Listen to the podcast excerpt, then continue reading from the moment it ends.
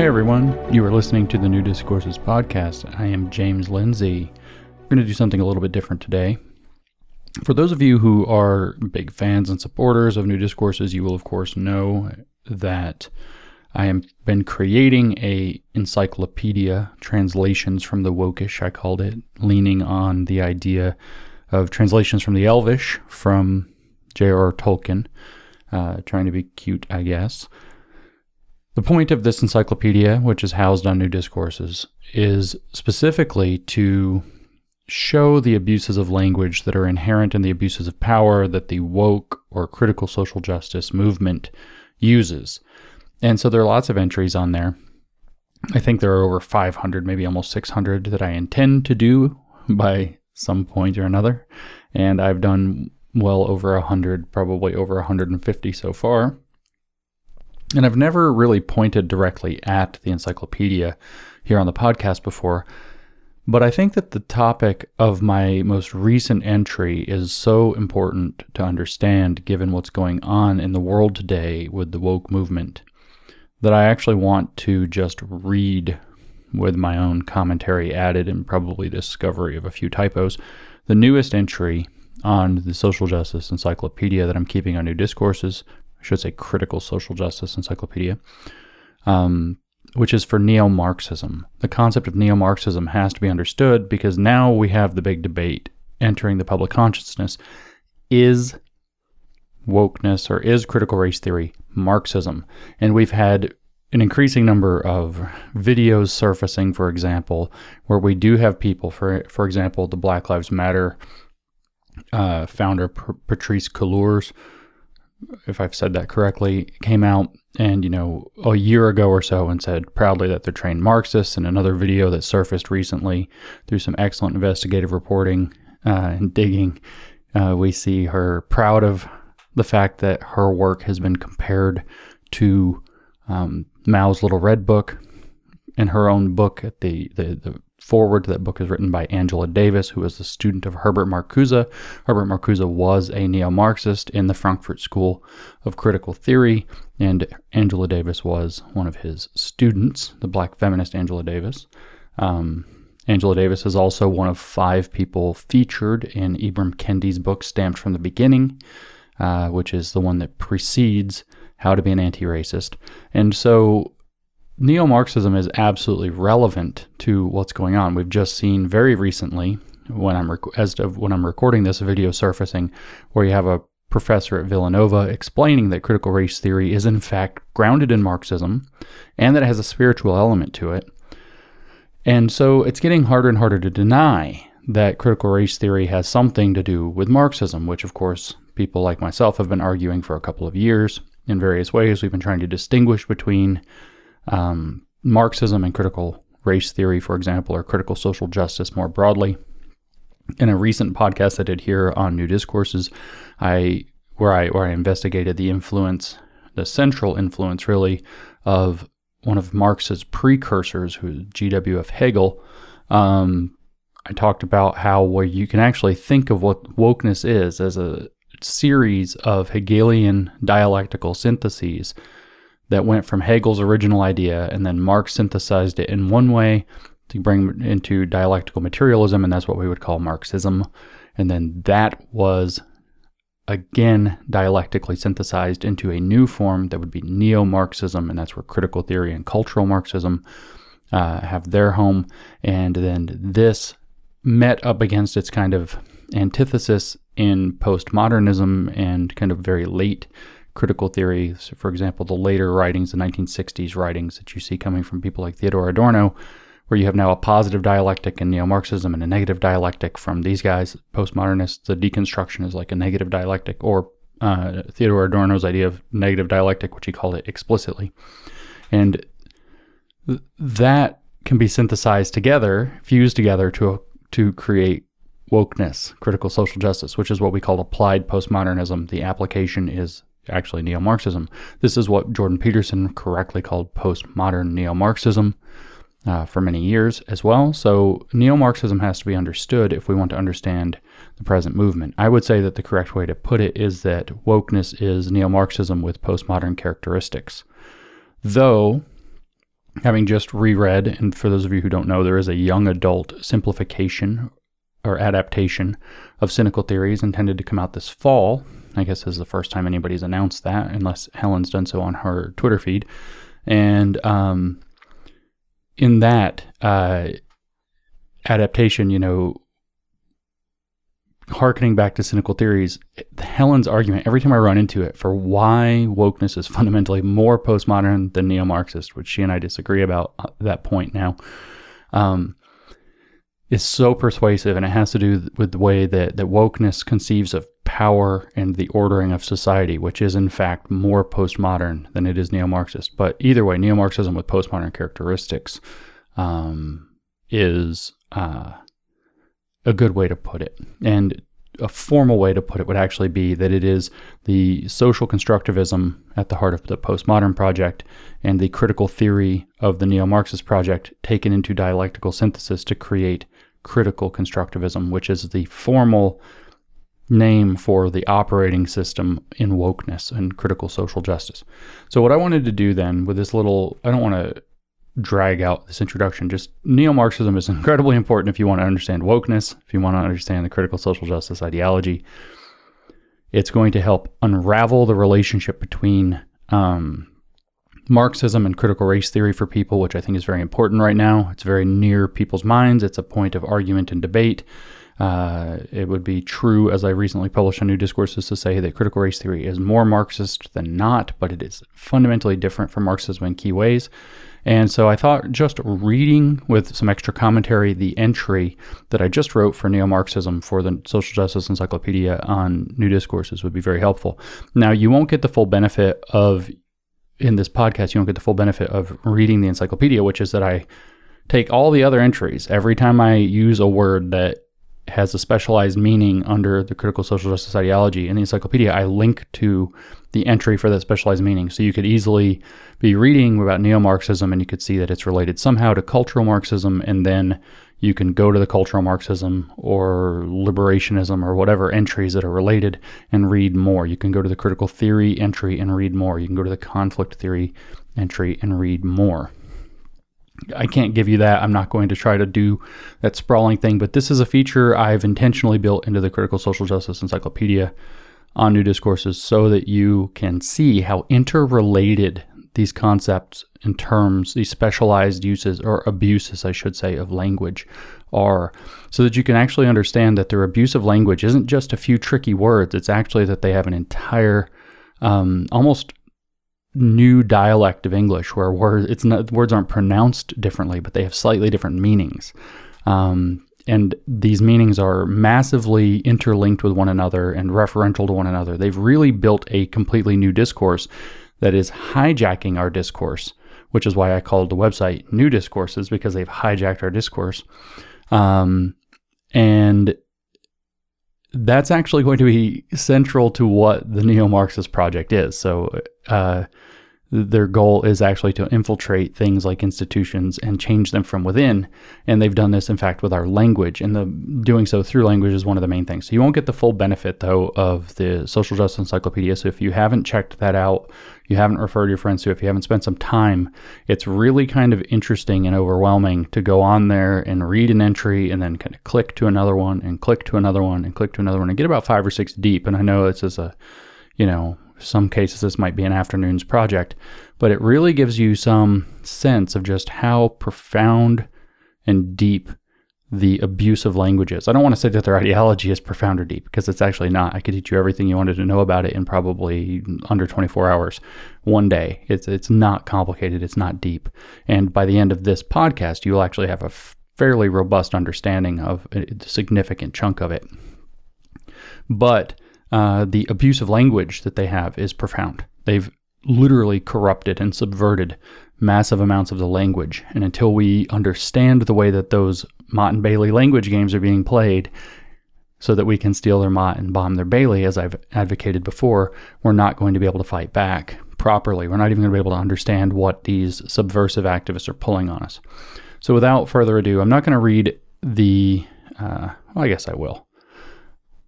The structure of the social justice encyclopedia, uh, critical social justice, so encyclopedia on New Discourses, is that I give an example of the usage in social justice literature, critical social justice literature, before I give my own commentary. And then at the end, sometimes I have additional examples. And in this case, I have those. I will actually read just what I'm going to have from those three examples. I think there are three. And then I'll go into my own commentary and read that in full.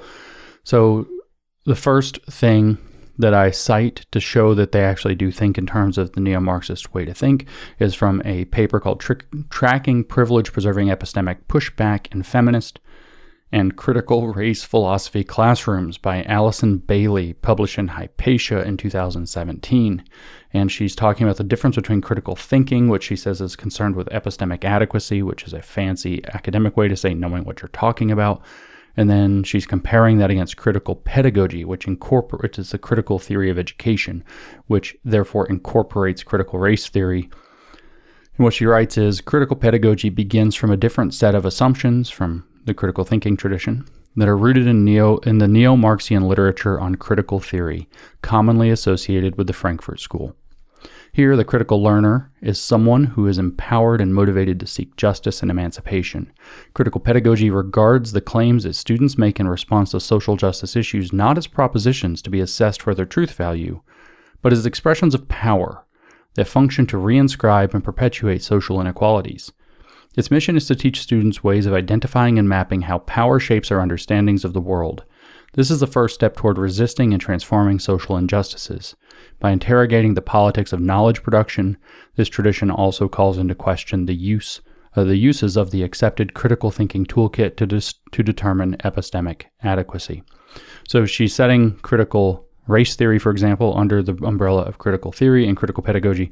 She's setting that aside from critical thinking. It's not the same thing. And she's actually telling you quite plainly that not only is this rooted in neo-Marxism, which she said explicitly, that it's also um, that the word critical has two meanings, a critical thinker and a critical thinker, where critical might mean critical thinking like we usually think of it, or critical thinking might mean using critical theory to think. And that's pretty tricky, isn't it? This is this how they abuse language to abuse power. Uh, second example, this isn't quite as explicit. It doesn't use the words neo-Marxism, uh, or the word, I guess. This is from Özlem Sensoy and Robin DiAngelo's Is Everyone Really Equal? An Introduction to Key Concepts in Social Justice Education. Um, and they write, explaining that they're explaining where their approach comes from, and I have it quoted out of the second edition. I have the first edition sitting around here somewhere. It's on page fifty in the second edition, which I think is an interesting story in and of itself. Uh, it's it's on like page five or something like that in the first edition. So it was right front loaded in the book in the first edition, and they moved it fifty pages in and buried this lead by the second edition uh, five years later. Pretty interesting little story, but what do they say about their, their assumptions, which they front-loaded in, in edition one, and they've tucked further into the book in edition two? They say, our analysis of social justice is based on a school of thought known as critical theory. Critical theory refers to a body of scholarship that examines how society works and is a tradition that emerged in the early part of the twentieth century from a group of scholars at the Institute for Social Research in Frankfurt, Germany. Because of this, This body of scholarship is sometimes also called the Frankfurt School. These are the neo-Marxists, by the way. These theorists offered an examination and critique of society and engaged with questions about social change. Their work was guided by the belief that society should work towards the ideals of equality and social betterment. Many influential scholars worked at the Institute, and many other influential scholars came later, but worked uh, in the Frankfurt School tradition. You may recognize the name of, names of some of these scholars, such as Max Horkheimer, Theodor Adorno, Jürgen Habermas, Walter Benjamin, and Herbert Marcuse. Their scholarship is important because it is part of a body of knowledge that builds on other social scientists' work. Emil Durkheim's research questioning the infallibility of the scientific method, Karl Marx's analyses of capitalism and social stratification, and Max Weber's analysis Analyses of capitalism and ideology. All of these strands of thought built on one another. And for one further example, although I think that was quite clear, they never said neo-Marxism, but they said Frankfurt School, they said critical theory, and they named most of the key neo-Marxists. Although maybe Habermas counts as a neo-Marxist, but I think that the neo-Marxist line that we are interested in comes up to Herbert Marcuse, who would be the second generation, if you want, um, critical theorist. Horkheimer being, Max Horkheimer being a first generation, Marcuse taking the mantle of directorship of the Frankfurt School being second generation. Jürgen Habermas becomes kind of third generation, but I don't think that Jürgen Habermas is nearly as interesting of a line in terms of what critical theory looks like. And in fact, it became a lot milder under Habermas, but rather that it took the offshoot with Herbert Marcuse's student, Angela Davis. Uh, and so neo-Marxism took a hard left turn into radical activism with Angela Davis and the black feminists uh, and the black liberationists and radical feminists around them that took this stuff up. So that's the line that I think is the relevant one to get us to the woke world today. A third source, though, one of my favorites, of course, to quote from, Critical Race Theory and Introduction by Richard Delgado and Jean Stefancic. They write, as the reader will see, critical race theory builds on the insights of two previous movements, critical legal studies and radical feminism, to both of which it owes a large debt. It also draws from certain European philosophers and theorists such as Antonio Gramsci and Jacques Derrida, as well as from the American radical tradition exemplified by such figures as Sojourner Truth, Frederick Douglass, W E B Du Bois, Cesar Chavez, Martin Luther King Junior, and the Black Power and Chicano movements of the sixties and early seventies. So key names here for neo-Marxism, key name, I should say, is Antonio Gramsci, uh, the, who is the father of cultural Marxism, which is more or less identical with neo-Marxism in, in most respects, but not all respects. And then, of course, he mentions Jacques Derrida, who is one of the, he's the grand post-structuralist, which we would identify as being really a branch of postmodernism. And so to see that critical race theory incorporates neo-Marxism and uh, postmodernism into one thing is revealed here in this piece. Okay, so now I'll read my commentary explaining where I think what I think neo-Marxism is, um, and I will add my commentary as I need to go. And I write, neo-Marxism is a twentieth century school of thought that sought to simultaneously critique classical Marxism while retaining many of its essential features in a new way. See also the German term Aufheben, which I've talked about many times.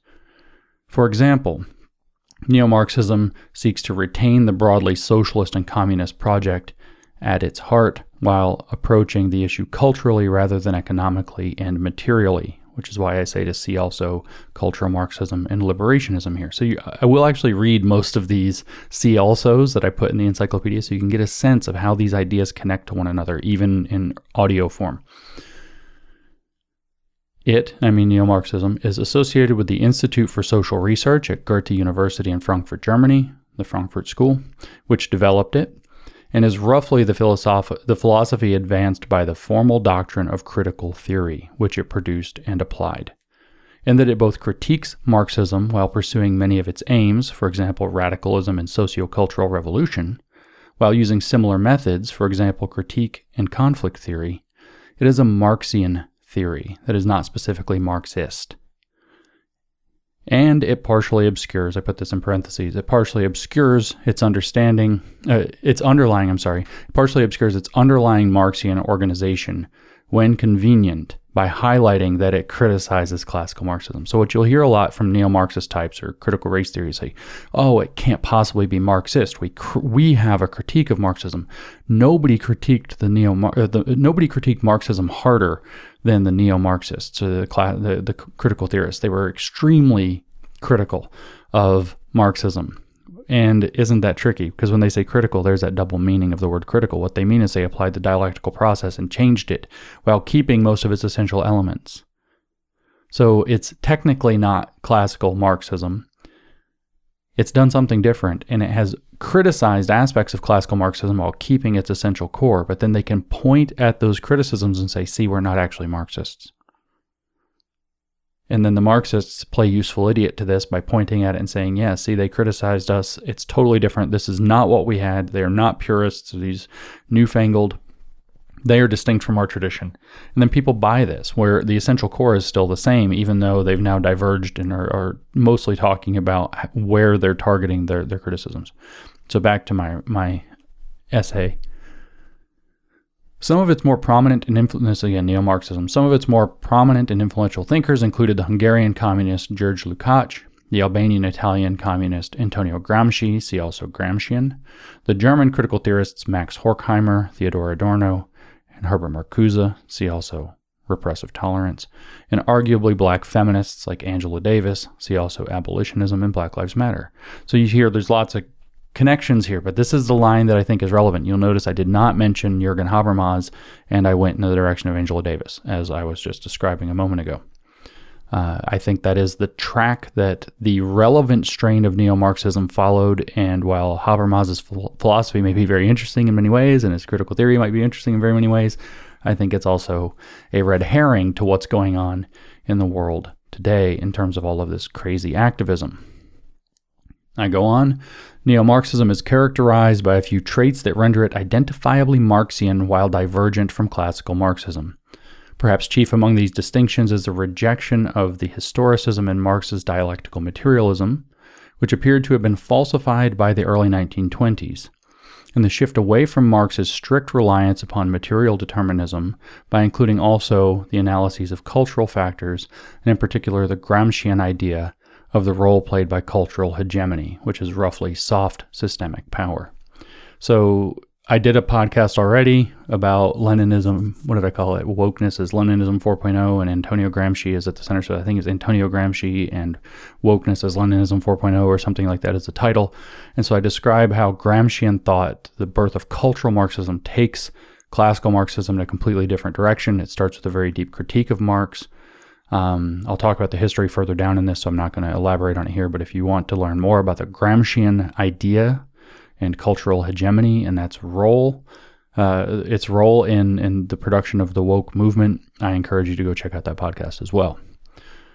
Continuing, this has led neo-Marxism to be rightly identified as cultural Marxism, which is to say the conflict theory-oriented approach central to Marxian analysis applied at the level of cultural institutions rather than to the means of economic production. So if you are a surfer of New Discourses, you should definitely go and check out the cultural Marxism entry. Wikipedia removed their actual cultural Marxism uh, entry, so Wikipedia is like trying to cover up what cultural Marxism really is to kind of hide this ball. So I put one on New Discourses that covers what it used to cover, but in more depth and more clarity. The key here, though, is that they are continuing that conflict theory-oriented approach. So again, conflict theory is another concept in the encyclopedia that you should go check out. But the short version of what that means, because it's important to understand to go on, conflict theory says that society is stratified. We actually heard that from Sensoy and D'Angelo, if you recall. They actually said the words that, it's, that we're talking about the study of the stratification, Marx's study of the stratification of society. So Marx's idea was that society is stratified into two primary economic classes, which were the bourgeoisie and the proletariat. All of these other neo-Marxist and woke theories stratify societies across various, uh, along, I should say, various lines of systemic power. So in critical race theory, the line is a white supremacist line, and they say that there are people with white privilege who are the equivalent of the bourgeoisie, who are stratified above people of color, who in turn are, have a hierarchy of identity that puts black and indigenous at the bottom or whatever. So stratification means like that there's layers of society. These are said in this Marxian conflict theory to go along lines of power that are produced by the people in charge. The people are privileged and advantaged by the system of power, the bourgeoisie, who then wish to maintain it, and that they are intrinsically in conflict with one another across that line of that oppressor versus oppressed line. So when you hear that Marxism has an oppressor versus oppressed heartbeat or whatever at its center, that it has its core is oppressor versus oppressed mentality, what they're referring to is conflict theory. And in particular, Marx believed, and the neo-Marxists believed in his wake, and the woke believe in his wake, that these conflicts are zero-sum, so that if one group in this stratification of society benefits, the other has to pay the price. Okay, so picking back up. Though neo-Marxism retains its focus on the capitalist bourgeoisie, so it's not specifically identity political, at least not until the black feminists like Angela Davis and her crew picked it up. Though neo-Marxism retains its focus on the capitalist bourgeoisie, it shifts its attention to matters of cultural production like the maintenance of bourgeois values through pop culture and consumerism, and thus the general dulling of the population, rather than on the capacity of the producing class to enforce its will upon society and the oppressed proletariat. These are usually referred to as the middle and working classes in neo-Marxism, and it's thought, it's thought to be done through economic oppression alone in classical Marxism, and neo-Marxism sees it culturally. So the neo-Marxist school I write arose by having to contend with the first wave of the catastrophic failures of Marxism. So this is where I'm going to get to that history. This is really important to realize that neo-Marxism grew out of seeing Marxism in its pure classical form fail. So let me start this paragraph again. The neo-Marxist school arose by having to contend with the first wave of the catastrophic failures of Marxism, namely the failure of Marx's prediction that the advanced industrial capitalist societies would naturally give way to a workers' class consciousness, subsequent proletarian revolutions, and thus socialist states well on their way to communism. Rather than seeing leading industrial centers like London, Paris, Berlin, New York, and Chicago spontaneously undergoing these sorts of revolutions, however, only the Bolshevik Revolution, nineteen seventeen, and peasant-heavy Russia had succeeded. Lukács' own communist revolution in Hungary, soon after, took briefly and then fell apart within months. This left the communists of the nineteen twenties with a puzzle to solve about what Marx got right and what he got wrong, and to oversimplify somewhat, the conclusion they drew was that Western capitalist societies produce and inscribe cultural power, called hegemony, that resists these revolutions, maintaining bourgeois power by effectively preventing the necessary class consciousness from arising in the working class at all, and turning them into a revolutionary proletariat. So this is where the idea of cultural Marxism comes into play. Just to add some commentary, staring at the failures of Marx, Marx's predictions that major capitalist industrial centers would tip over first and naturally into communism. In fact, that's exactly the opposite of what happened. They were left with a puzzle, plus the desire to make the West go communist, which appeared to be now impossible, and they had to try to figure out why, and what they concluded was that the culture of Western civilization, the values of Western civilization, and the institutions that reproduce those values must be the problem. Marx must have had the right idea at heart, but he was looking at it the wrong way. He was paying attention to the wrong thing. The means of economic production were not the actual thing. Something more cultural had has something to do with it. And maybe it's not that the bourgeoisie are so much wrapped up in the idea of controlling the means of production and thus people, but rather the way people think life should be lived. And if they can control how people think life should be lived and what a good life looks like, then people won't become revolutionary, and they'll accept their oppression and live in it. And so this is the big turn. This is their solution they had. It turns out, because as I talked about in the G W F Hegel podcast I recently did, um, the left moves dialectically, or leftism. I keep trying to, to shift to leftism, but leftism has, since Hegel, has moved dialectically, which means that they're going to use, they're going to look at what Marx had, and they're going to do a dialectical process to it to change it. And what they ended up doing was retaining the essential conflict theory, retaining the essential idea that a revolution is necessary, and then shifting the focus out of uh, the economic domain and material domain and into the cultural domain. So this idea, meaning cultural Marxism at this point, and neo-Marxism, was largely due to the thought of Lukács and Gramsci, somewhat together with Max Horkheimer, who went on to direct the Frankfurt School by the mid nineteen twenties. In that Institute for Social Research, the critical theorists would come into being by trying to adapt Marx's so-called critical philosophy under the growing developments in the early social sciences, especially Freudian psychoanalysis and Weberian sociology. We heard exactly that from the quotes that I read about it. Um, these were meant to refine and improve Marx's, and I'm going to butcher some German here. I didn't realize I was going to say it out loud when I wrote it. These were meant to refine and improve Marx's Wissenschaftliche Sozialismus. I can't even do it, that is scientific socialism, Indeed, it has been said that theirs was a project, meaning the neo-Marxist, was a project of marrying Marx and Freud, which obtains its apogee in Herbert Marcuse's nineteen fifty-five book, Eros and Civilization, in which he essentially argues that Western societies oppress people by getting them to suppress and subvert their own id, especially their libidos, and turn it into productive work, which is then exploited by the producing classes of society, and which therefore could be liberated. This is really kind of one of the birthplaces, not of liberation movements, but of the line of thought of liberation that Marcuse was pushing that grafted itself into those.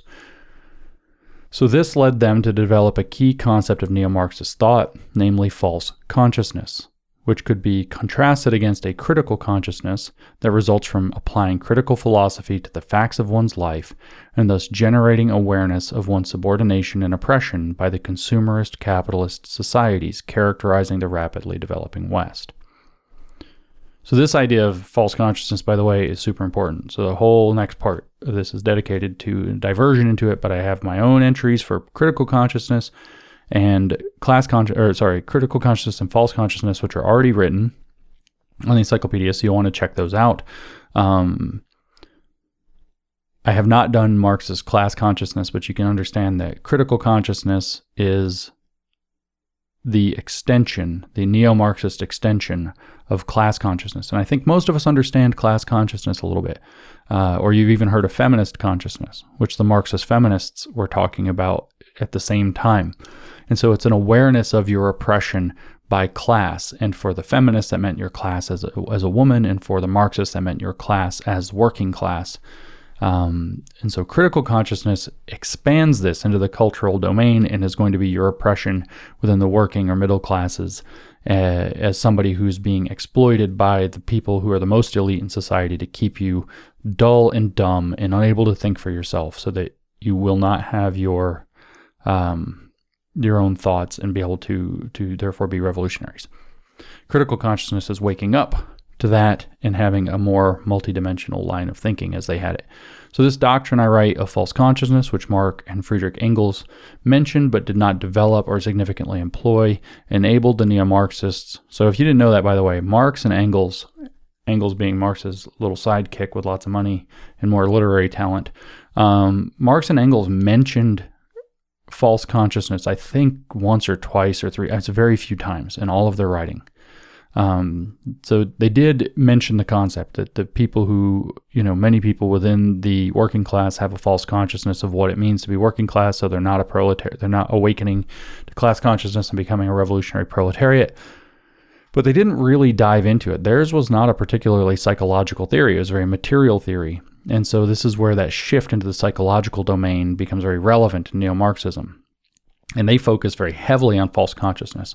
So this doctrine of false consciousness enabled the neo-Marxists to relocate the source of the maintenance of the oppressive capitalist society inside the heads of everyday people who, not realizing better, would vote and buy and work against their own interests because they do not have the, re- the, the necessary critical consciousness to know what their actual interests are, or that these have been supplanted by bourgeois and capitalist consumerist interests from heteron- heteronymous sources. This doctrine is, in an important sense, the underlying assumption, the doctrine of false consciousness, is in an important sense the underlying assumption of all of neo-Marxism, and therefore the purpose of critical theory, to awaken the unwashed masses to their real interests, which just so happen to coincide perfectly with those the communist philosophers and activists who had taken up neo-Marxism hold. In some sense, the essence of neo-Marxist philosophy, then, is that advanced capitalist societies, as they become increasingly consumerist by means of tools such as advertising, propaganda, mixed economies, and popular culture, hide the true nature of oppression of the working and increasingly middle class from itself. And in fact, the emergence of the middle class was a was an alarm for the neo-Marxists. The middle class, which is, you know, kind of what we see as the backbone of the American dream. You get to be a middle class, you know, person if you can work hard, do your job, suck it up, get your get your act together. You can you can join the middle class and have a comfortable, satisfying life. You're out of poverty. right? And this was an alarm bell for the neo-Marxists because they saw that this emergence of mixed economies in the middle class as being something that would steal the revolutionary will from the from the poor working class who are otherwise going to be able to be made aware of their exploitation. When, when Lenin said that the more the people suffer, the better, because it will w- awaken their revolutionary will, this is what they were referring to. So the emergence of mixed economies, which means economies that have some social elements to them, social insurance programs, for example, that keep people out of absolute destitution, the the the um, Social Security, for example, Medicare, these things, very alarming. The emergence of a stable, growing middle class, very alarming to the neo-Marxists because this will keep this will put people in a position where they are happy, satisfied, without having a total revolution of society that brings us to communism. So for, for the neo-Marxists, the emergence of things like the middle class represent a horror show. They represent the idea that the working class is now going to be brought into this kind of stupor and comfort and contentedness that will prevent it from ever wanting to th- overthrow society. People will be happy and then they won't want to overthrow society. That that can't be good for the neo-Marxists. And so the heart of the neo-Marxian philosophy then is that there is this false consciousness about how good life is generated by all of these things and also advertising and propaganda. And propaganda, of course, uh, they have a point. So it does it does this, meaning it uh, it um, takes up this this approach, um, the critical approach. It does this so that the working... I'm sorry, I, I have that wrong. I, I lost my own train of thought. Um, it here is the advanced capitalist society. Uh, does this so that the working and middle classes remain ignorant of their own subordination and generally happy and content with the lives that they might otherwise be miserable miserable about if they only understood them correctly, which is to say, as the neo-Marxists understood it. This contentedness is a problem for neo-Marxists because it undermines revolutionary will and tends to maintain the existing society in a relatively stable, mostly profitable way. See also status quo. So they don't like the idea that the society isn't going to undergo a communist revolution, and anything that will keep people happy and not revolutionary in a communist way is bad, and critical theory exists to tell them why their life is actually way worse than they think it is. And you can read this extensively in, say, Herbert Marcuse's writing, who we're about to turn to, but if you go read my, uh, or go listen to my po- four-part podcast series where I read through all of Repressive Tolerance, you can catch this theme over and over and over from him. I have another couple of places where I've quote, quoted Marcuse or Marcuse uh, at length in um, on the New Discourses podcast. People find him quite upsetting. You can find where I've read actually about false consciousness quite a lot. In another podcast I did, uh, where I quote from One Dimensional Man, for example, and you'll see that, yes, indeed, um, as a matter of fact, this false consciousness doctrine is central to the way they think, and the way that they think is that if people just didn't have false consciousness, if they could be awakened to how miserable their happy lives actually are. He actually says at one point that people are are made happy in their misery or something like that. Uh, then you could have a revolution. So the neo-Marxists are right. Uh, Herbert Marcuse, second generation of the Frankfurt School, for example, referred to these capitalist manipulations as the various heteronymous interests, which mean multiple outside interests. For example, those of advertisers, employers, the country club, et cetera, that prevent everyday people from being able to think for themselves at all and thus realize the full extent of their servitude. That satisfied state of life, he believed, went on to maintain a state of interlocking systemic oppressions from which they could be liberated if only they might realize that they are not actually as content or happy as they are misled to believe themselves to be. This is really how Marcuse thought, by the way. Marcuse actually did think that people being made happy by living their everyday middle-class lives was a form of tricking them into accepting a really bad lot, and that if you could just make them miserable about it and make them realize that they're actually miserable and exploited, then they would want to have a revolution and be liberated from this uh, terrible uh, condition of being content. False consciousness, I said, has evolved under neo-Marxist and woke thought into doctrines of internalized oppression, for example, internalized racism, and internalized dominance, for example, meritocracy, which has a distinctly Freudian flavor and argues that people who are oppressed or who benefit from systemic power respectively rationalize the state of affairs as just, reasonable, and natural, and therefore accept it, either against or in their own self-interests, usually outside of their own awareness. So, um, I have entries for those. You should check those out. Uh, internalized oppression, internalized dominance. That's kind of the key ways that wokeness thinks. If you are white, if you benefit from whiteness, you've probably internalized your dominance and decided that it's natural through doctrines like meritocracy. If you are a minority under critical race theory, for example, you have and you don't hate the society you live in. If you're not a critical race theorist, if you're, say, black and you don't like critical race theory, then you have internalized racism, which is a form of internalized oppression, which is that you've rationalized your oppression under this power dynamic, usually through some kind of denial or some kind of uh, self-interest, like being a race traitor or something like that. It's a pretty sick doctrine.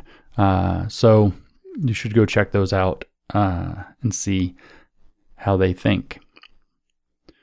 This characteristic of neo-Marxism, meaning false consciousness again, is a tendency to think in terms of the system or systems, which represents virtually all of the aspects of the operation of a functioning capitalist society. See also superstructure. So that's Marx's concept.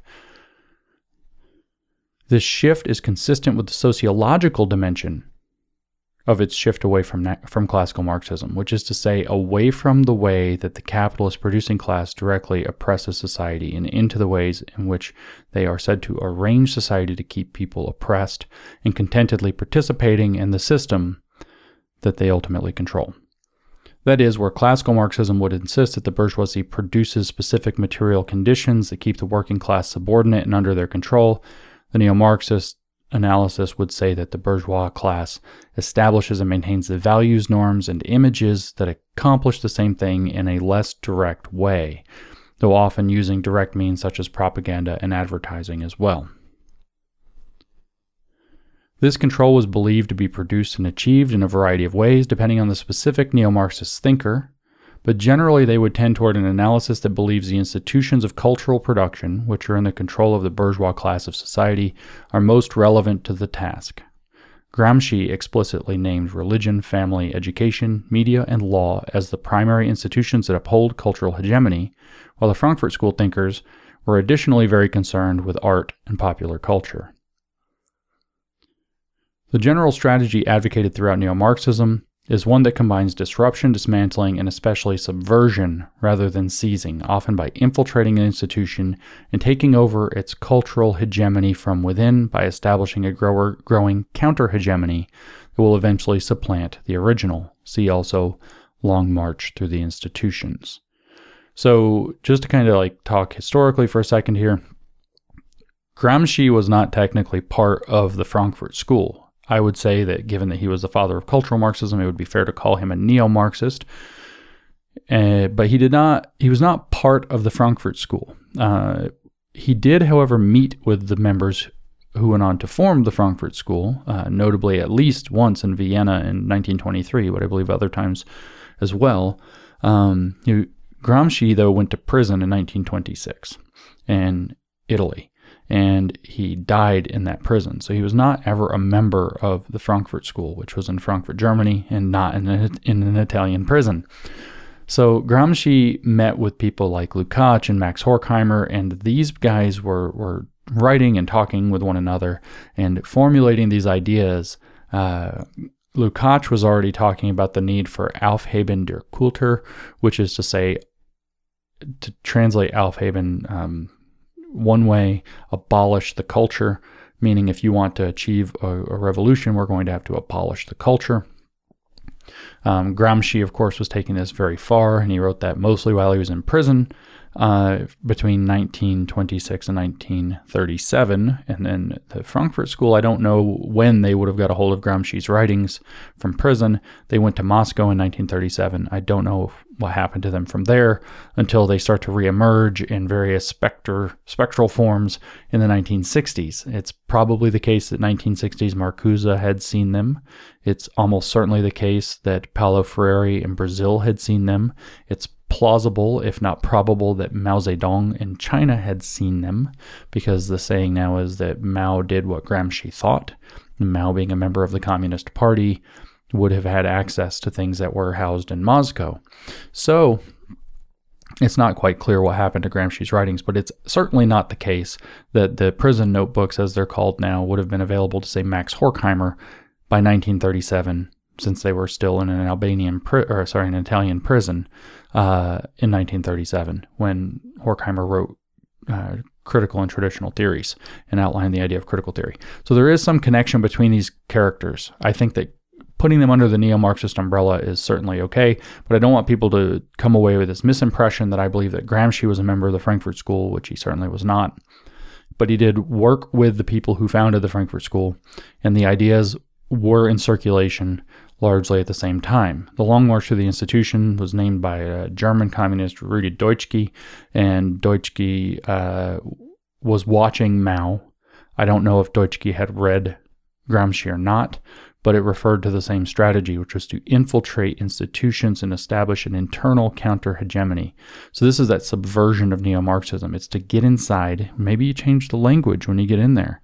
Maybe you change the norms. Maybe you change the values. But you're going to enter into the cultural institutions. And again, Gramsci named family, education, media, uh, family, religion, media, education, and law. Um, you're going to get inside those, you're going to change them, and you're going to start pushing these neo-Marxist values or neo-Marxist analyses, critical theory, from within, until finally the whole thing kind of flips over. And you see this happening, one institution after another, and probably most damagingly our education system, our media, and our, our schools of higher education, our universities. So for many, I write, for many of the neo-Marxist thinkers, especially those affi- affiliated with the Frankfurt School then, a study of aesthetics gained renewed interest. So we just talked about uh, religion, family, education, media, and law. And you could say it's under media, but aesthetics, there's a lot of interest in art when you start reading some of these neo-Marxists. You read Marcuse, you read Horkheimer, you read Adorno. They're all concerned with aesthetics, they're all concerned with art. Um, so aesthetics takes on a very important dimension. Of course, they're looking at propaganda as well, as and aesthetics are important to propaganda. So for many of the neo-Marxist thinkers, especially those affiliated with the Frankfurt School then, a study of aesthetics gained renewed interest, this not being a particularly important concept in classical Marxism, which didn't really care how anything looked, and that's why everything they do is ugly. Therefore, a focus on aesthetics and its role in producing or subverting a culture is a central theme in many of the works of the neo-Marxist thinkers, especially especially notably Herbert Marcuse and even more Theodor Adorno. Popular culture, propaganda, advertising, and the difference between art and anti-art were said to be replacing high culture and genuine art, and this was keeping working people in a state of low awareness, unconsciousness, false consciousness, and yet an unhappy contentedness, unhappy as in scare quotes, that hides from them the true nature of their oppression by an elite class who retains these elements of the good life exclusively for itself, while becoming, while also becoming unmoored from the kinds of values that should accompany such nobility. Bitterness and resentment at the state of Weimar Germany, that is decadent largesse, I said that badly, I'll say it again, that is decadent largesse, in which many of the neo-Marxists spent their formative years, and the catastrophes that followed, namely especially World War Two, uh, are definitely felt in these criticisms, perhaps most especially Theodore's, Theodor Adorno's stinging critiques of jazz. So what I'm saying in that part is, you know, trying to keep it kind of tight for encyclopedia, the neo-Marxists were really concerned about the effects of pop culture. Theodor Adorno absolutely hated jazz if it wasn't like the highest of high classical music, and he was a classically trained composer. Um, then it was garbage and probably destroying society in some way. But it can't be missed that these guys grew up in Weimar Germany, which was a hotbed of just, it was like the most decadent, ridiculous culture ever, and the jazz clubs of Berlin were famous. You know, it's it was like Flapper City, and then all of a sudden the whole society, which is way too decadent, falls apart, and the Nazis take over. And like this is, they're all Jews also in the Frankfurt School, by the way, so they're looking at this like you have to pay attention to the historical relevance that watching Weimar Germany go into absolute decadence and then collapse And the decadence is all in the veins of these popular fun things like dancing and jazz and fun music and mu- all these kinds of just burlesque shows and all of this stuff. You have to see that as having been very formative on their thought. And one of the things that they're very interested in, as we're going to talk about just in a moment, is the, how did the Nazis rise? Where did fascism come from? And they're going to have looked at that backdrop and been angry about it and said, well, that popular culture getting out of control created those conditions. So the historical relevance, I write, of the Weimar Republic on the thinking of many of the neo-Marxists brings to bear another historical fact that profoundly influenced the development of neo-Marxism, namely the World Wars. Most of the neo-Marxist thinkers grew up during World War One. Virtually all of them, as a matter of fact, were born at the end of the nineteenth century and were young children as the twentieth century, very young in some cases, as the twentieth century dawned. They lived through World War One in Germany, then they lived through the Weimar Republic, and then they saw the advent of World War Two. And this is the context in which they're writing as German Jews, who are also, much more importantly, communists. So much of the neo-Marxists, or sorry, most of the neo-Marxist thinkers grew up during World War One, lived through Weimar, the, the Weimar Republic, and then saw it collapse as the National Socialist Party, Nazis, inevitably seized power and initiated World War Two. Being that most of the neo-Marxists and nearly all of the Frankfurt School members were, in addition to being neo-Marxist communists, Jews, they would have been acutely aware of the rise and horror of the Second World War and the Nazi Party, not least because it displaced them from Frankfurt and via Geneva into the United States. So they were chased out of Frankfurt. They went to Geneva, Geneva, Switzerland very briefly, and then bounced to the United States to get out of Dodge as far as possible. Um, so they're going to be very aware of the very vigorously anti-Semitic fascism that was rising up in Hitler's Nazi Party. They're also going to be aware of the fascism that was happening in Italy. Remember, uh, the fascist party of Italy threw their buddy Antonio Gramsci into prison. Why? On the pretext of stopping his brain working for twenty years, they said. And they got eleven of them. So, no, sorry, they got nine of them. For eleven, he wrote. And uh, his brain worked just fine and probably worked too well. So they got nine of those eleven years. Um, so of primary relevance, the development and expression of neo-Marxist thought then, not just the Weimar Republic, but of primary relevance to the development and expression of neo-Marxist thought then are the rise of fascism and the role that allegedly enlightened science and technology played in the horrific brutality of those two large-scale modern wars. So that sentence downplays it a lot. The World War One and Two were pretty awful, grotesquely awful. And a lot of it had to do with technology. You are no longer having man-on-man fighting with swords, which is very barbaric or whatever, but now you have trenches in World War One. You have machine guns, you have aircrafts, you have firebombs, you have napalm, you have gas. If you've ever read the famous poem Wilfred Owen's, Dulce et Decorum Est, you should.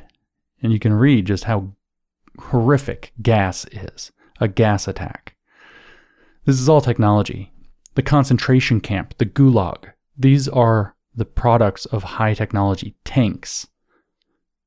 This is the product of high technology. The nuclear bomb. This is the product of high technology. So enlightenment rationalism and its glory of science and the high technology it produces become another backdrop for those things that the neo-Marxists are concerned about and writing about. It's also, at this point, by the time we're getting to the nineteen fifties, we're starting to see there are horrors in Leninism and Stalinism that can no longer be denied. So I go on to write the unbelievable horrors of communism under Lenin and Stalin, and the roles propaganda and technology played in perpetrating those catastrophes of bureaucratic socialism, that's a Marcusean phrase, also did not escape their minds, thus further moving them away from vulgar Marxism and also the so-called stagism of Lenin. These forces led neo-Marxist thinkers to position themselves, at least to themselves, as the genuine front of anti-fascist thought. And that's really, if you get into Herbert Marcuse's repressive tolerance, that's the whole thing, right? He's like, we're in an imminent state where fascism's going to erupt at any moment because fascism has come into the world and it could come out any minute again. So fascism was something very close to their mind. Fear of fascism was very close to their mind, and for good reasons. And that analysis is going to be right behind their, their like one step behind most of their thought. And they position themselves as the people who are most truly against fascism, and that had to position them naturally against enlightenment, rationalism, and science as well.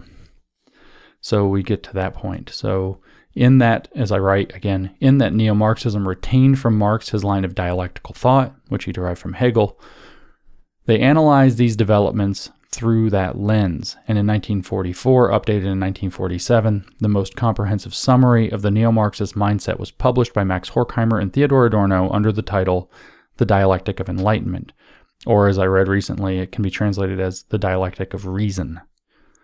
Speaking broadly, the thesis of that work, and thus an essential core of neo-Marxist thought, is that reason itself progresses dialectically. That is, by encountering its own contradictions and shortcomings, and then trying to resolve those synthetically. And it progresses from reason into unreason, including fascism, brutality, and a new kind of scientistic superstition or myth, which it claims to deny at a fundamental level. This work, thus neo-Marxism, must be understood as a profound rejection of liberalism and Enlightenment rationalism. So the, the thesis really of Dialectic of Enlightenment is that the that reason itself eventually becomes its opposite. It eventually becomes irrationality and unreason. It eventually takes on all of the, it becomes fascism. It becomes the failures of Marx's uh, scientific socialism, which starts running people into the blender under under Lenin and Stalin. So reason becomes unreason. And this is this is for them, because they think dialectically, the natural progression, thesis meets antithesis.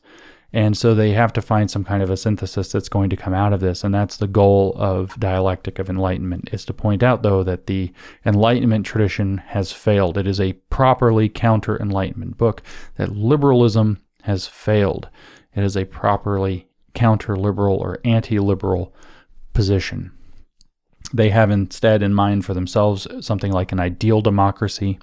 This is something that Marcuse wrote about extensively, that an ideal democracy can only arise when the forces of oppression and, and repression are contained and, and overcome. So until you get rid of all of the systems of power so that everybody is genuinely and truly equal, you can't have a true democracy. You can't have true liberal or liberation, really, but you can have true freedom in which a proper actual democracy would work. This is this is something they imported from communist thought as well. Until everybody is truly and fully and absolutely perfectly equal, democracy isn't really democracy.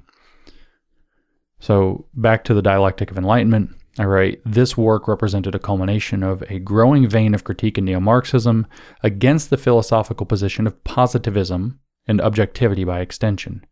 The philosophical annihilation of which one might reasonably conclude is the genuine underlying project of neo-Marxism itself. So what I'm saying there is that neo-Marxism, on some important level, exists to obliterate the philosophy of logical positivism. It is a reaction, a hard reaction to logical posit- positivism, which was claiming that only through empirical investigation and strict logical formalism can we claim to know anything, and it was a failure in and of itself. So in short, the Dialectic of Enlightenment ends in one form of fascism or another, and thus the worst forms of, and I'm saying the Dialectic of Enlightenment as a thing, not as the title of the book. It doesn't, the book doesn't end in fascism. They're saying that Enlightenment itself as a dialectical process ends in fascism of one form or another, and thus the worst forms of brutality human beings have ever visited upon one another, with the potential for global catastrophe, say in the nuclear-armed Cold War, rapidly increasing to an existential degree. Positivism, which rejected aesthetics and specifically Jewish mysticism entirely, as well as Aufheben-based dialectical thought, not incidentally, was viewed by the neo-Marxists as a chief philosophical villain in this tragic and horrifying tale. So positivism certainly isn't going to truck with myth, and they wanted to react against that. And if you read some of the early neo-Marxists, especially Walter Benjamin, but you see it also in Dialectic of Enlightenment from Horkheimer and Adorno, there is the elevation of Jewish mysticism in particular uh, as a way to combat. In fact, the Dialectic of Enlightenment kind of gives, although they're pretty pessimistic, Jewish mysticism, and that's why I bring that up. Uh, the positivists weren't were against religious superstition of all types. They weren't particularly anti-Semitic. But Jewish mysticism is specific to the Dialectic, dialectic of Enlightenment uh, as one of the core components of the antidote, they said, to the problem of of enlightenment or of reason. So one reason I write neo-Marxists rejected positivism that cannot be overlooked, as just indicated, is that it left no room for the dialectical program at the heart of their entire line of thought, or religion, if we believe Antonio Gramsci's remark that socialism is precisely the religion that must overwhelm Christianity. Indeed, while the neo-Marxists diverged from Marx and have been said to have sought to wed Marx to Freud, one of the primary projects was also to peel back the capital-oriented later analyses of Marx and return them nearer to his manifesto and earlier Hegelian roots. In that regard, neo-Marxism might be more accurately identified as a strain of neo-Hegelianism with Marxist characteristics, to borrow some phrasing from Mao Zedong, whom, pro- whom the uh, speaking of Mao, whom the neo-Marxists generally supported once he arrived on the scene as a significant player in China. So they didn't realize how badly that was going until much later. Um, and they did support the Chinese pro- uh, Chinese Revolution. Marcuse writes about it, kind of cringy style, over and over again, as a matter of fact. Angela Davis was a big supporter of it as well. So then I go on specifically. So l- let me frame out the thesis of this paragraph again real quickly. The neo-Marxists wanted to keep doing the dialectic.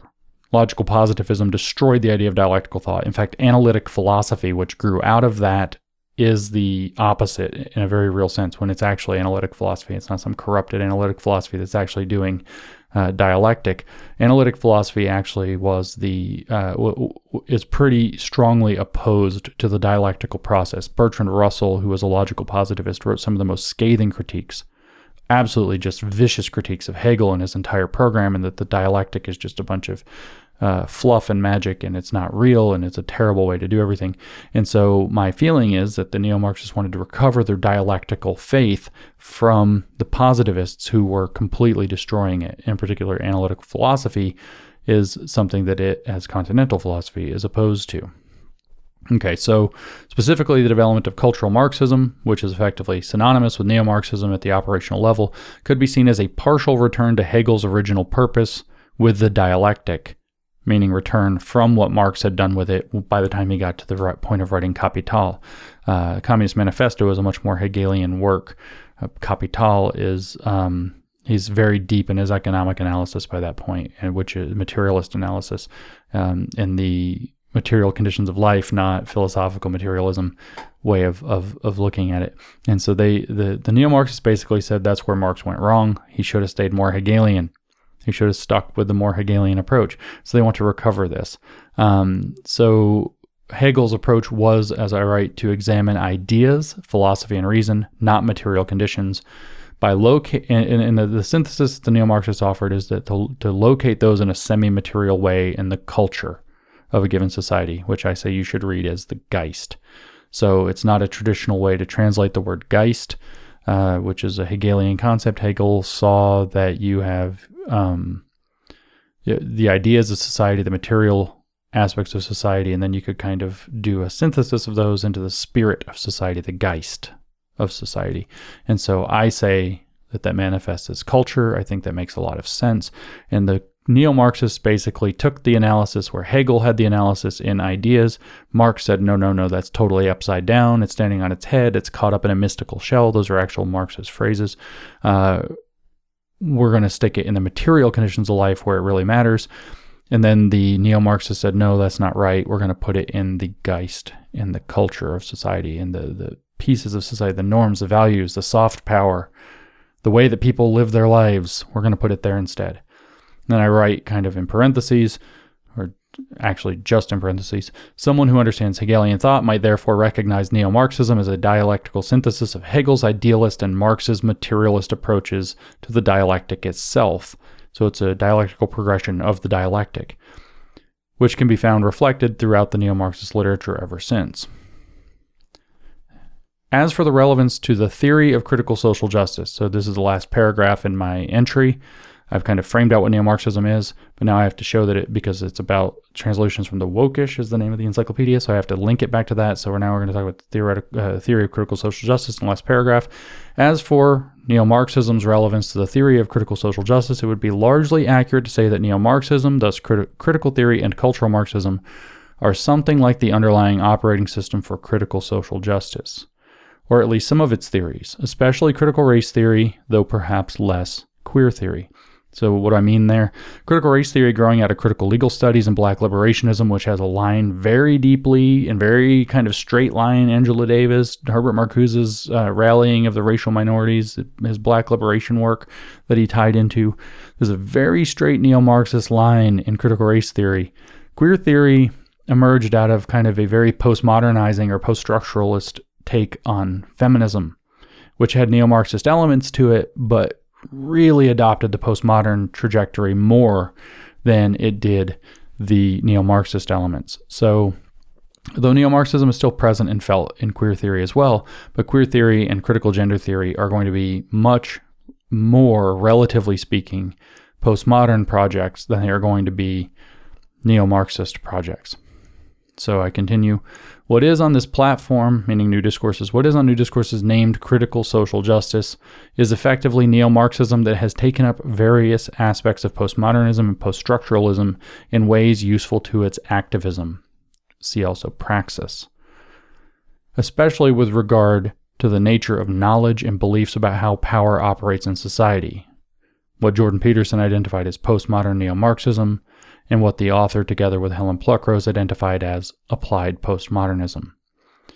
An astute reader who understands Hegelian thought, same wry parenthetical here, might therefore recognize critical social justice as a dialectical synthesis of critical theory and the post-Marxist, or rather post-Hegelian social constructivism of postmodernism, with that synthesis going formally by the name of critical constructivism, which, if you don't know, that is the formal name of what's going on in critical social justice.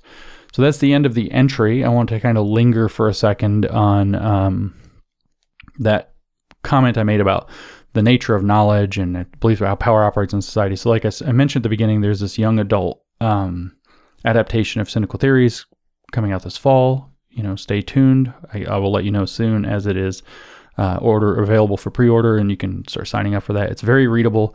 I read through the entire thing, actually for the first time, the other day in a handful of hours, and I had to edit it, so it's certainly an afternoon's read. It's a wonderful little read, and I encountered again Helen's very persuasive argument. That's what I was saying at the beginning of the podcast.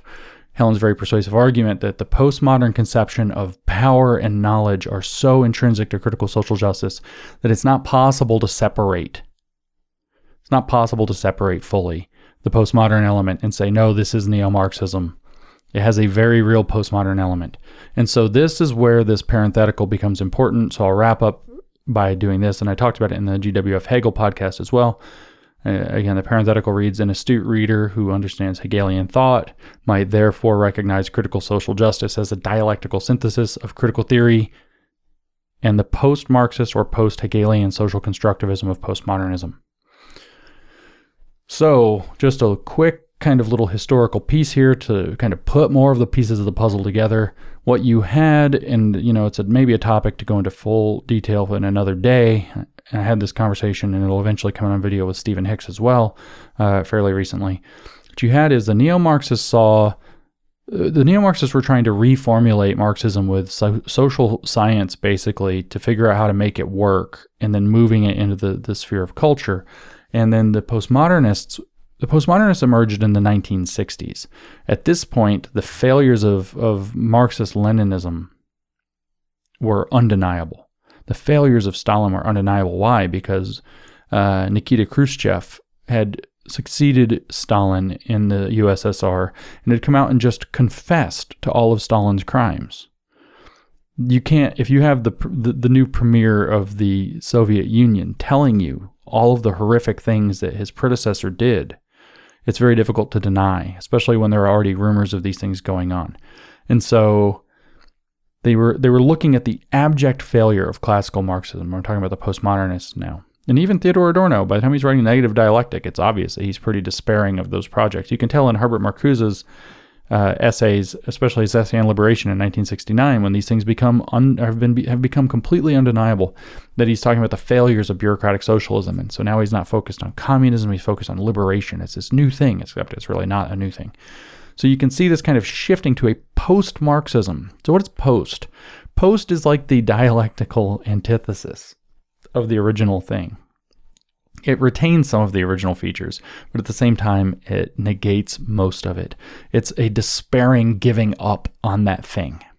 It's a despairing giving up on that thing. So you have the postmodernists, and I think I write this in Cynical Theories originally, are looking at the state of the world in the nineteen sixties. They're looking at the collapse of colonialism. They believe in the failure of liberalism. They hate capitalism. Most of them were communists or very close to being communists, certainly communist-friendly. All of them were.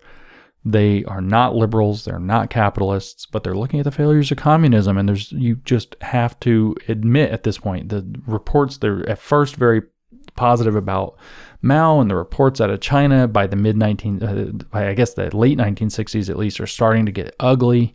Um, it's again those same kind of rumors, but in light of what's going on, it's not, you know, a lot of what was in China was still secret, but in light of what was happening in the Soviet Union or becoming known about the Soviet Union, you couldn't really deny that maybe these are plausible rumors, and they became very disillusioned, very pessimistic. They're also French, so they're also very heavily in- influenced by existentialism. They're also very linguistic because they're influenced by structuralism. Uh, the structuralism that was was very popular there at the time. And they have this completely different way of thinking about power, but they're also very despairing, so they're post-Marxist. They're a very different view. And that post-Marxist view could be viewed as deconstructive, rather than take the thesis of the dialectic and meet it with its antithesis and then try to figure out some synthetic whole that contains both while transcending them at a higher level. Aufheben, to, to abolish, to maintain, and to lift up above. Aufheben, literally, heben is is uh, if I'm I think is is to is lift, and uh, auf is up, so to lift up, to elevate. Sublate is the is the Marxist word for this. Destroy, but lift up to a higher level, higher level of understanding. Um, they were like the the postmodernists, and even Adorno by nineteen sixty-six and Negative Dialectic were like, nope. Adorno said there is no way to positively cast the utopia. You can only use negative thinking to get there. Deconstruct, deconstruct, deconstruct, take apart the problems, and the utopia might emerge. But there's no positive vision of such a thing. And every, every positive vision will fail. That's the post-Marxist vibe. And so now you have a positive dialectic of neo-Marxism, and you have a negative dialectic deconstruction of postmodernism. And wokeness is the fusion of those, and the synthesis of those. We see what it looks like with wokeness is critical constructivism, where we are now going to accept that everything is socially constructed, that everything boils down to applications and uh, of power. That's our so-called postmodern knowledge principle. Even knowledge itself is power, as we write in Cynical Theories, and yet we still have to do the critique. Uh, and so rather than trying to deconstruct the foundations of the problematics, we're now going to deconstruct the problematics themselves, because we must accept the uh, underlying premises. So sometimes you're going to see positive dialectic, sometimes you're going to see negative dialectic, and sometimes you're going to see just kind of a speak out of both sides of your mouth operation on this. For example, kind of a good example of this, somebody asked me a couple of examples, maybe it was, is whiteness. Um, white people have whiteness by virtue of who they happen to be. You read in uh, Applebaum that with whiteness, there's there's no real distinction, no meaningful distinction between being and doing. Well, who you are and what you do are intrinsically tied up, and it is explained in this doctrine she gives as complicity, which is a synthesis, a dialectical synthesis of being and doing. So white people are complicit in racism, or in other words, are racist by virtue of being white, but it's not because they're white, it's because whiteness has certain benefits to it, but those benefits can't be renounced, so it is because they're white, but it's not because they're white, but it is because they're white, but it's not, but it is, but it, not, but it is, but it, not, but it is, but it, not, but it is. Vicky Pollard. So, yeah, but no, but no, but yeah, but yeah, but no. Um, and they get to do this, they get to get away with it, because that's how it works. The same thing goes with blackness. right? Kimberly Crenshaw's I am black is different from I'm a person who happens to be black. So blackness is socially constructed, but because blackness is imposed, blackness becomes real, but it's not real, but it's real, but it's not real, but it's not real, but it's real, but it's real, but it's not real. And you get to use both at the same time. Well, you can't treat me that way because blackness isn't real, but oh, but blackness is real and I want to use it for political purposes, for identity politics, so it's not real, but it's real, but it's not, but it's near, but it is, but it's not. And that's what wokeness looks like. It is a dialectical synthesis of positive and negative dialectic at the same time, of of critique and uh, deconstruction at the same time. And when it feels like it doesn't make any sense, that's why. So anyway, this has been a reading with lots of commentary from my new entry on the Social Justice Encyclopedia, the Critical Social Justice Encyclopedia, Translations from the Wokish, which appears on New Discourses. You should go check it out. Of the newest entry, at least when I'm reading this, which is Neo-Marxism. I hope you'll check it out. I hope you'll check out the encyclopedia and the website, because it's very important to understand it. You understand what neo-Marxist philosophy is, you can understand a lot about the way the woke move. Without understanding its relationship to postmodernism, you can't understand it fully, but neo-Marxism, I would say, is by far one of the most important things to, to hit. And since Cynical Theories, if you've read Cynical Theories, if you're a James Lindsay fan girl or a boy, you probably read Cynical Theories three or four, seven thousand times, sixteen, nineteen times, sixteen, nineteen readings of Cynical Theories. Um, if you have read it, then you've heard a lot about the postmodern side of this. We focused on the postmodern side of that in the book. So this is the neo-Marxist aspect. So if you understand both and you understand how they kind of just cheat and stick them together at, at whatever's the most useful way for them, for activism, in the dialectical way, of course, because leftism moves dialectically, then you understand what's going on with woke. And if you understand it, then you can start to try to fight it properly, because when you understand something, you can cure it, if it can be cured. So thank you for listening, and I will catch you on the New Discourses podcast next time.